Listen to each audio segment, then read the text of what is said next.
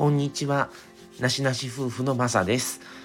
えーとですね、ちょっと今、あのーまあ、世の中で論、論争というか世の中で結構話題になってるのが、2日に起きた羽田空港での、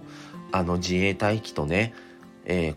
JAL のあの日航機が衝突したっていう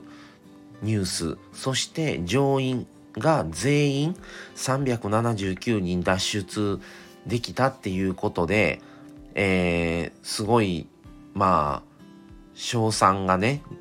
の、まあ、SNS で湧いてたんですけども、今その問題になってるのが、一緒に機内に持ち込んだ、えーそれぞれのご家庭の動物たちがもう救えずに、まあもうそれはちょっともう亡くなっちゃった、もうまあ事故でもうそのまま、あのーっていうことがあって、で、客室に持ち込めるようにするのはどうかとか、ちょっとそのペットは家族ですっていうので、ちょっとあれなん違うのかみたいなね、置き去りにするのはちょっとダメなんじゃないかとか、まあいろいろ言われてるんですよね。それを思ってちょっとあの配信であげようかなと思って、あの、います。で、あのー自分は我が家はペットはいないんですけども子供の時はね小鳥は飼ってたんですよね。であのペットの好きな人とかだったらもうペットって家族やと思うんですね。一人の人間と同じ家族。ただ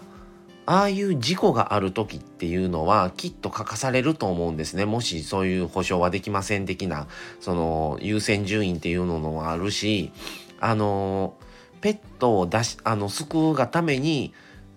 命を落とす落としてしまうことになったっていう風になったらそれはかなり問題やと思うんですね。それはそれで。でペットの好きな人からするとそうだもちろん家族だと思うんですけどもやっぱりとっさの時っていうのは優先順位っていうものは JAL 側というかね会社側っていうのは必ずあると思ってて僕は見解としては仕方ないんちゃうかなと思うんですよ結論としては。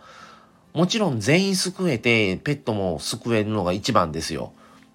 ただどっちを取るかっていう瀬戸際に立たされたらやっぱり人の命には変えられないと思うんですね。でこれちょっとこの配信は批判を浴びる可能性もあってもちょっとお伝えしようかと思っててもう上げてるんですけども優先順位はやっぱりね人間の命っていうのはまず一番やと思ってるんですよ。うん、でそれを助けるがために犠牲者が出ましたでは話にならんと思うしで全員がねペット好きとも限らないじゃないですかやっぱりその体質的にペットが好きとか嫌いじゃなくても合わない？アレルギー体質の人もお客さんでおられますしとか人間僕もあまりちょっとねペットちょっと毛が多いのだったらあのー僕もあのーまあアレルギー体質はあるのであのぐしゅぐしゅなったりするんで時あるんですけどもやっぱそういう人からしたらちょっとペット中に入れあの乗客と同じ席にっていうのはちょっと勘弁してくれよっていう風になったら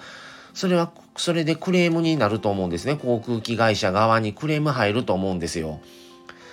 っていうことを公共の場っていうことを考えたらしょうがないと思思ったりもするしうん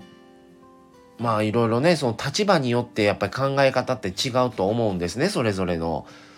っていうのはわかるけどもどうしてもペットが好きだったら個人的な見解として思うのは車で行ったらどうですかと思うんですよ。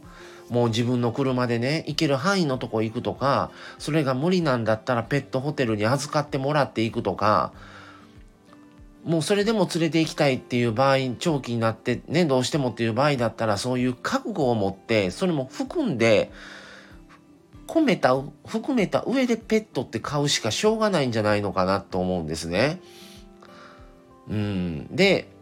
命っていうものが助かったからペットがって言えますけど例えば大怪我したとか生きるか死ぬか瀬戸際になってしまったっていうんだったらペットどうこう言うてられないと思うんですよ。それは助かって無事でよかったからペットもなんでペット救えなかったんだろうっていう欲やと思うんですね。だからそれを言い出すとキリがないしやっぱりどっかで線引きをするしかしょうがないと思うしちょっとなんか今回の件に関しては日本航空側がかわいそうやなと思ったんですよこの論あの話に関しては。そういうのも覚悟の上でペットってあの一緒に生活するしかないと思うしやっぱり車は車で事故もあるし100%っていうのは何事も僕はないと思ってて100%に近づける努力することは大事やと思うんですけど100%っていうのは無理やと思うんですね。ってなったらやっぱり会社側としたらまずは命やと思うんですよ。人命。その次にっていうことがあってでも今回の件を事故、事件と事件事故なのか、まあそれをニュースとか見たり、こういうのでね、ネットとかで見てると、もう1分1秒争うってなったら、まず乗客の命を確保しないとっていう会社側っていうのは、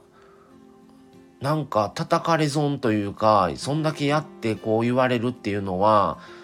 ちょっとかわいそうなんじゃないのって僕は思いました。もうそれは欲だしそれは買う側としてはしょうがないんじゃないのっていうそれを言い出したらきりないやんってじゃあ今度荷物があってなってくるんちゃうのとかね。うんなんか言うにもやっぱりあのお客さんだからもちろんお金払って利用してます。それはレストランとかでもそうですしその乗り物だけじゃないですよ。僕は乗る側にもマナーがあると思ってるしその今できることの最大限の努力があればできないことがあっても僕はそれを苦情としては言えないんじゃないのっていうふうに思っちゃうんですよね。でまあ僕はその HSP っていうのを持ってるから余計にちょっとそういうことで過敏に反応してしまいやすいっていうのもあるんですけどちょっと今回に関してはちょっと航空機会社側がかわいそうやなと思ってしまったんですよね。それはやっぱり要求しすぎなんじゃないのっていうふうにまあこれペット好きペット飼われてる方からしたらまたね違う意見があると思うんですけども素直にちょっと思ったことを配信させてもらいました。はい。ということで今回はちょっと航空事故のまあ話題になってるペット問題についてちょっとお話しさせてもらいました。はい。また次回をお楽しみに。それでは失礼します。さようなら。